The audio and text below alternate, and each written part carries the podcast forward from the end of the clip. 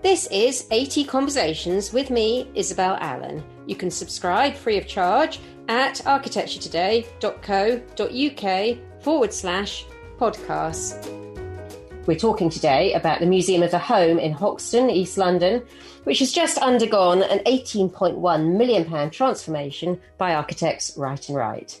My guests today are Naila Yousaf, a partner at Wright and Wright, who spent the last five years of her life overseeing the project, and the museum's director, Sonia Solicari.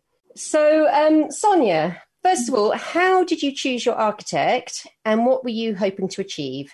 So, one of the main things that we were hoping to achieve here was obviously an architect who had a real sensitivity for the historic site because we're working with grade one listed buildings here. So it had to be an architect who was confident and comfortable in really um, bringing out the, the um, you know the, the, rich history, but also the positives of, of, the physicality of the space as well, rather than purely seeing it as as um, a problem to be overcome. It was somebody who kind of could really embrace that. So that was one of the key uh, elements in what we were looking for at the museum.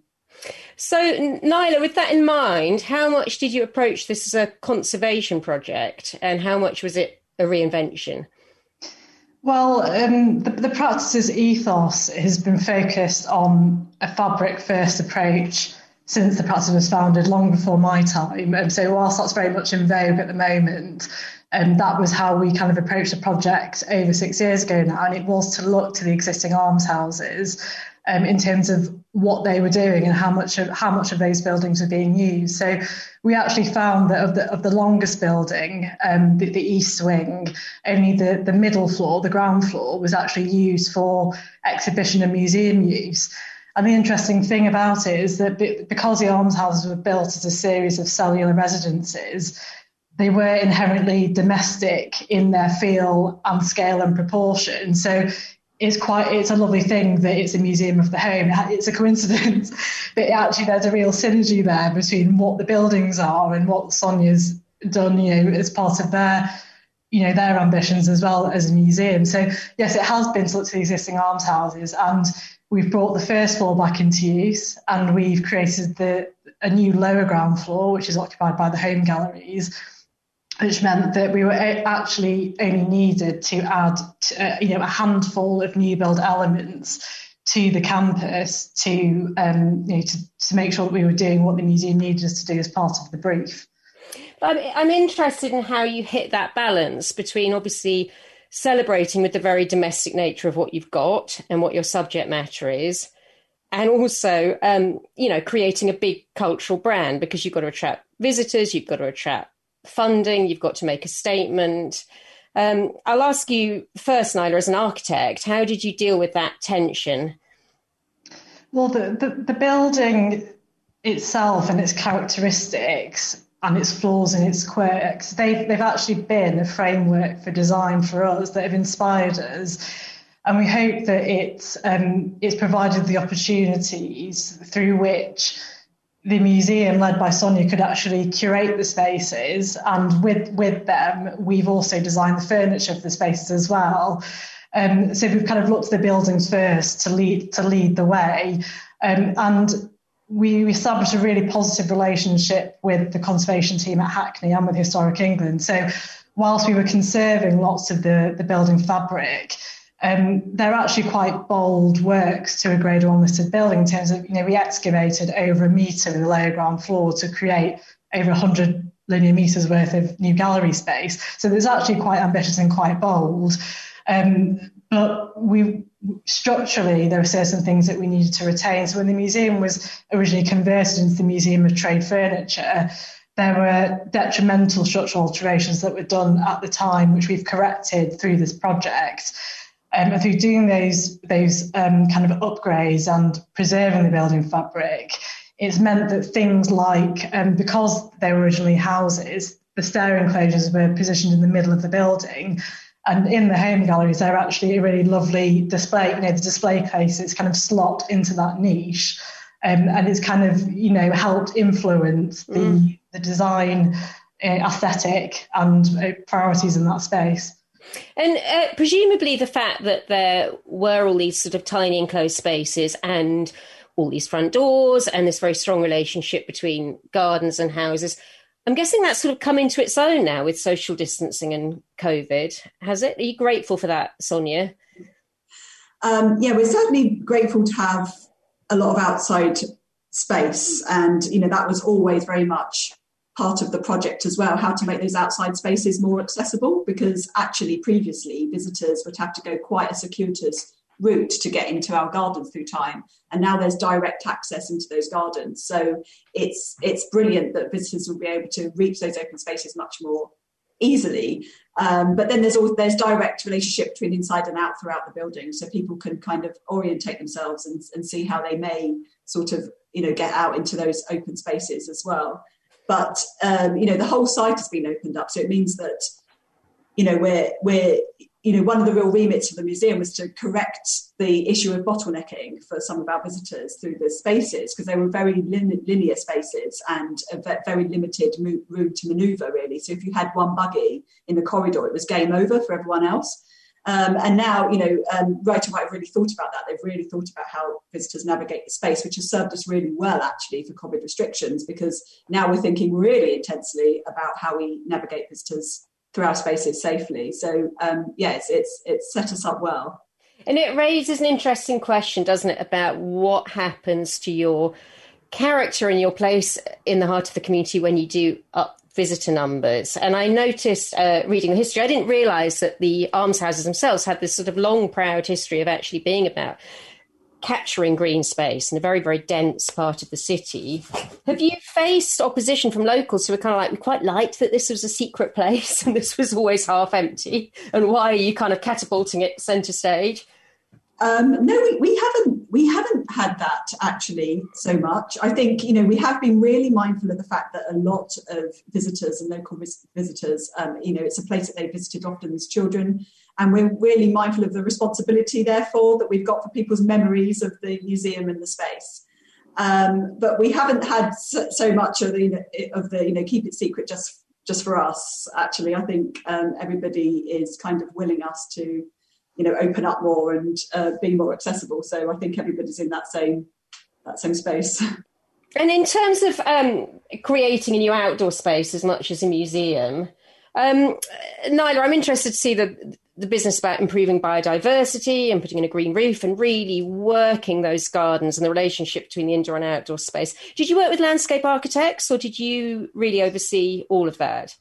Well, we work with Dominic Cole, um, landscape architects, but also the museum's garden team have an unusually in-depth knowledge of horticulture and gardens and what is the right garden for this for this site. So the front gardens, they, have always been, they are a very large green space in Hackney, which is a bit of a rarity, uh, and they're almost like a public park, whereas the back garden is much more domestic in its feel, and they're the gardens through time, which are kind of similar in to the period room set, um, you know, the room through time not on the ground floor.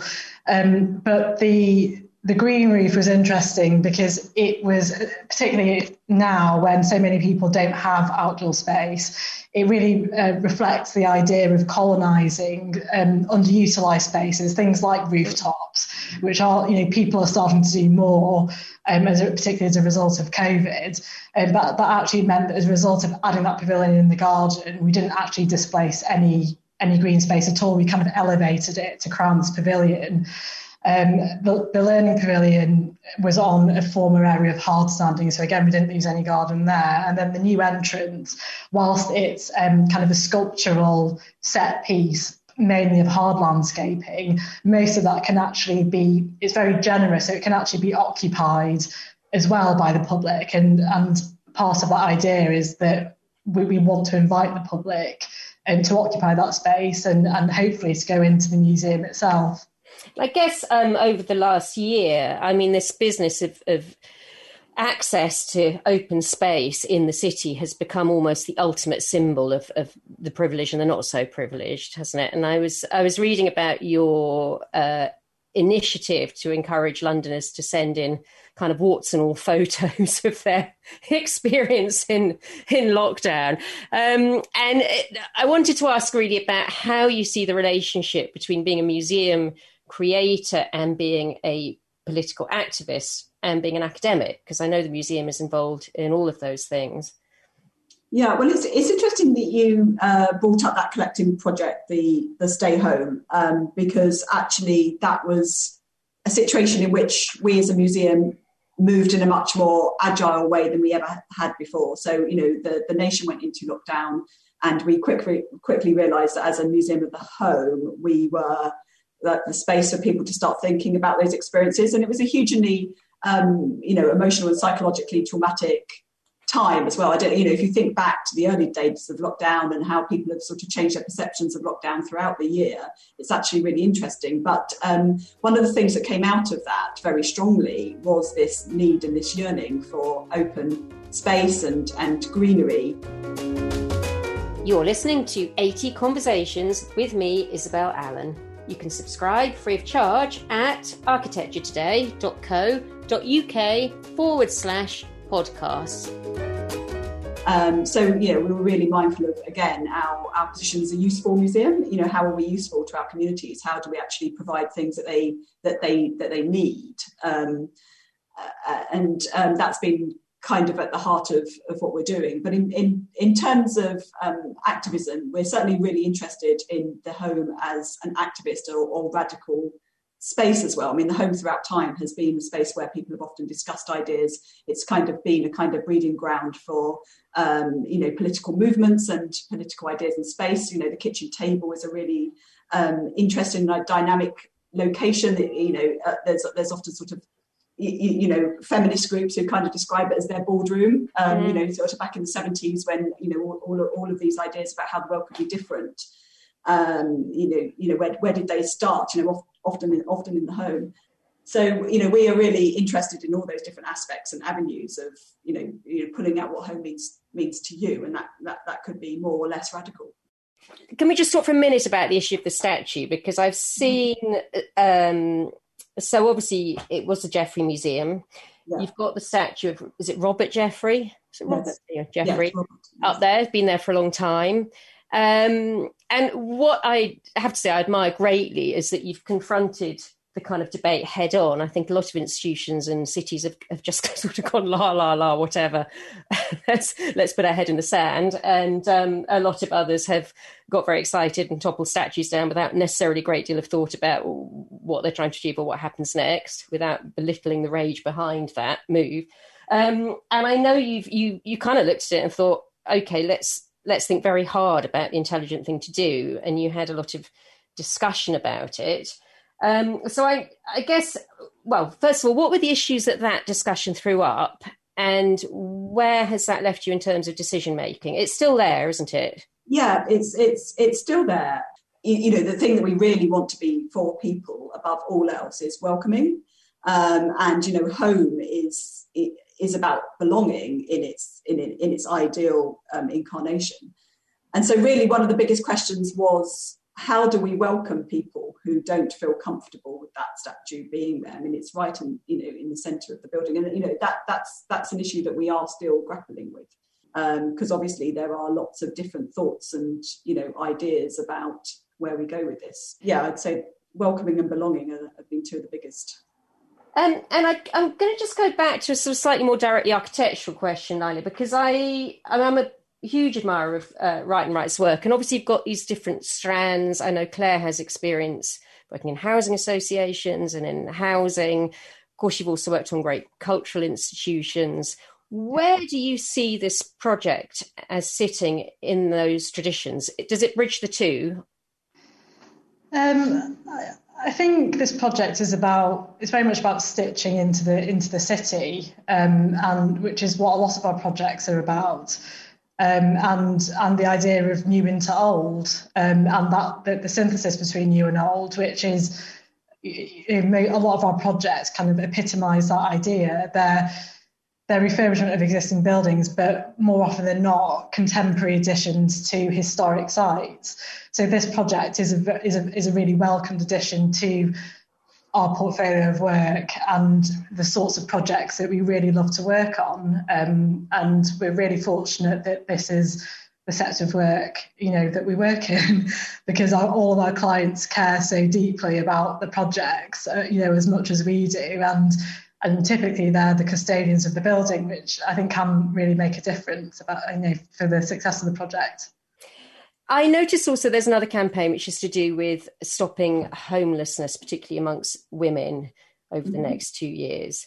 Um, and I guess you know the very fact of having a museum of the home is it's got this kind of positive and negative connotations, hasn't it? It's got the snuggly and the domestic and the kind of inclusive. And then, of course, we know that some of the the greatest psychological and physical fear and, and deprivation happens behind closed doors, and you're you're shining a, a light on something that's traditionally very very private. Um, so, how can the museum actually highlight those issues, and what can you do directly to help?